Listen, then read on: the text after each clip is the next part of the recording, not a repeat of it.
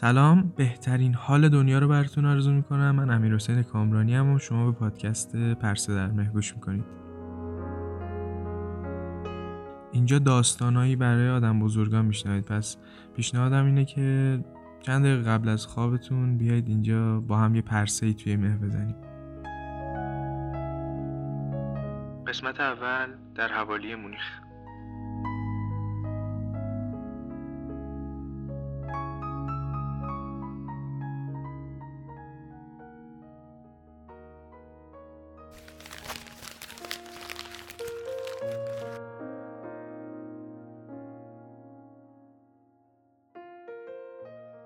یه روز صبح تو سرمای شدید و یخبندون مونیخ من یه بچه هشت ساله بودم و لباسم هم برای تحمل این سرما اونقدر گرم نبود. خونهمون یه اتاق کوچیک بود و من و خواهر و برادر و مادرم با هم اونجا زندگی می‌کردیم. من هشت ساله برادر بزرگتر بودم. مادرم سرطان سینه داشت و اون روز خیلی خیلی سخت نفس می‌کشید. هشت تو چشاش جمع شده بود و نمی‌دونست با ما چیکار کنه. سه تا بچه زیر نه سال که نه پدر داشتیم نه فامیل. مادرمونم رو به مرگ بود. مادرم صدام کرد. در گوشم گفت آدولف تو باید از خواهر و برادرت مراقبت کنی.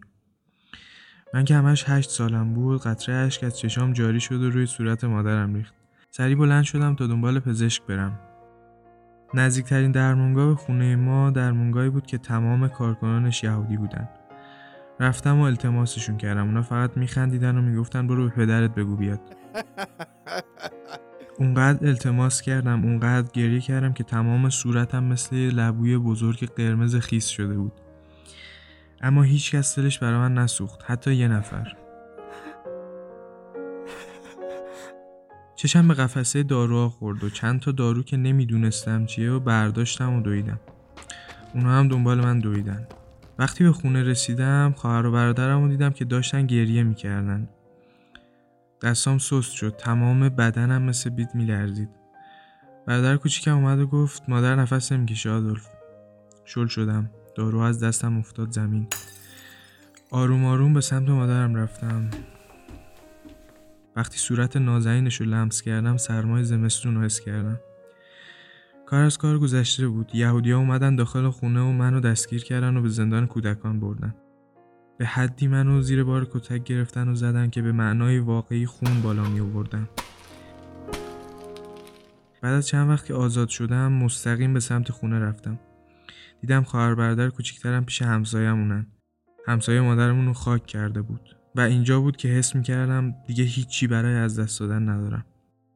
از اون روز به بعد کارم شده بود شب و روز گدایی کردن و درس خوندن. چه تو سرما و یخبندون زمستون چه تو گرمای تابستون.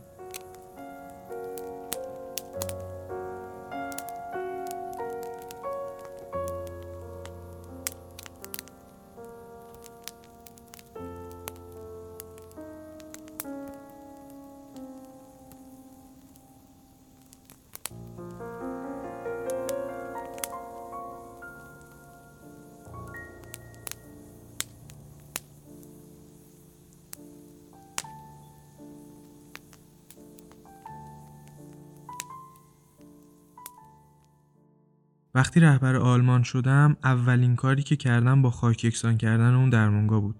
سنشون بالا رفته بود دیگه منو نمیشناختن. دیگه حتی اون داستان رو یادشون نمیومد چه برسه به من.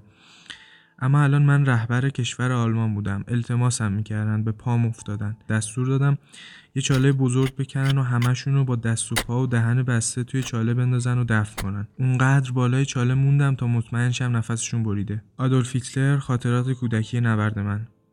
بله درسته. این آدولف کوچولوی هشت ساله همون آدولف هیتلر بود و این بود شروع کشتار میلیون ها یهودی.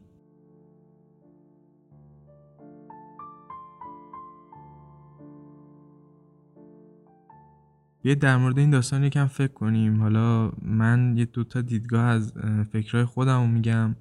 شما هم فکر کنید و خیلی داستان جالبیه در مورد کسی که ما معمولا به شخصیت منفی میشناسیمش و چیز مثبتی داخل رسانه ها معمولا ازش نشنیدیم نکته اولی که می‌خوام بهش اشاره کنم اینه که هیچ کس از اول بد نبوده و پشت هر بدی و خوبی آدمایی که ما دوربرمون یا این ورانور می‌بینیم یه داستان هست که باید اون داستان رو ببینیم بشنویم و درکش کنیم.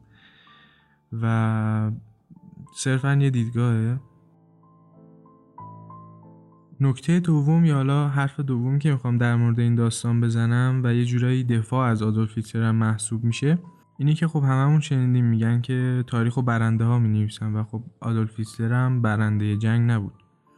و از اونجایی که کل دنیا بر علیهش بودن بعد از جنگ جهانی یه شخصیت کاملا منفی توی رسانه ها گرفت و هیچ وقت از خوبیاش ما نشنیدیم.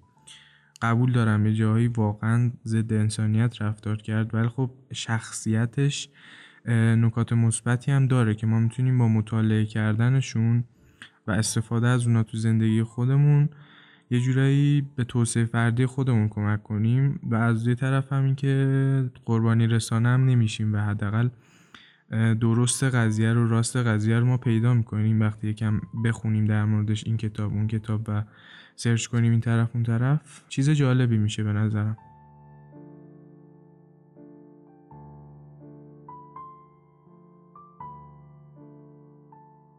خلاصه که من هیچ وقت نمی‌دونم کی باید بحثمو تمام کنم و خداحافظی کنم و کلا نمی‌دونم چجوری خداحافظی کنم. به قول مرحوم خسرو شکیبایی ما اهل سلام محل خداحافظی نیستیم.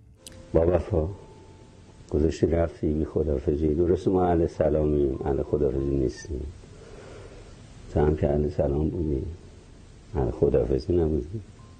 و به همین بهونه که حالا اسمش اومد آخر این پادکست و خداحافظی این پادکست رو میسپرمتون به خود مرحوم خسرو شکیبایی و یه قطعه کوچیک از سریال خانه سبز.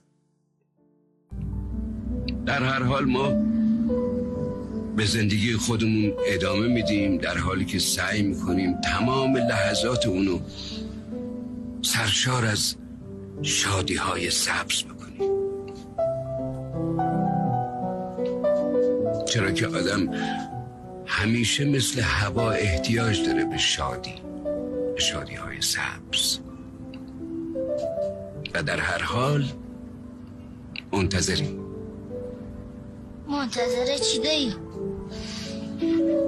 منتظر این که خورشیدی که برای غروب رفته روزی از غرب طلوع بکنه.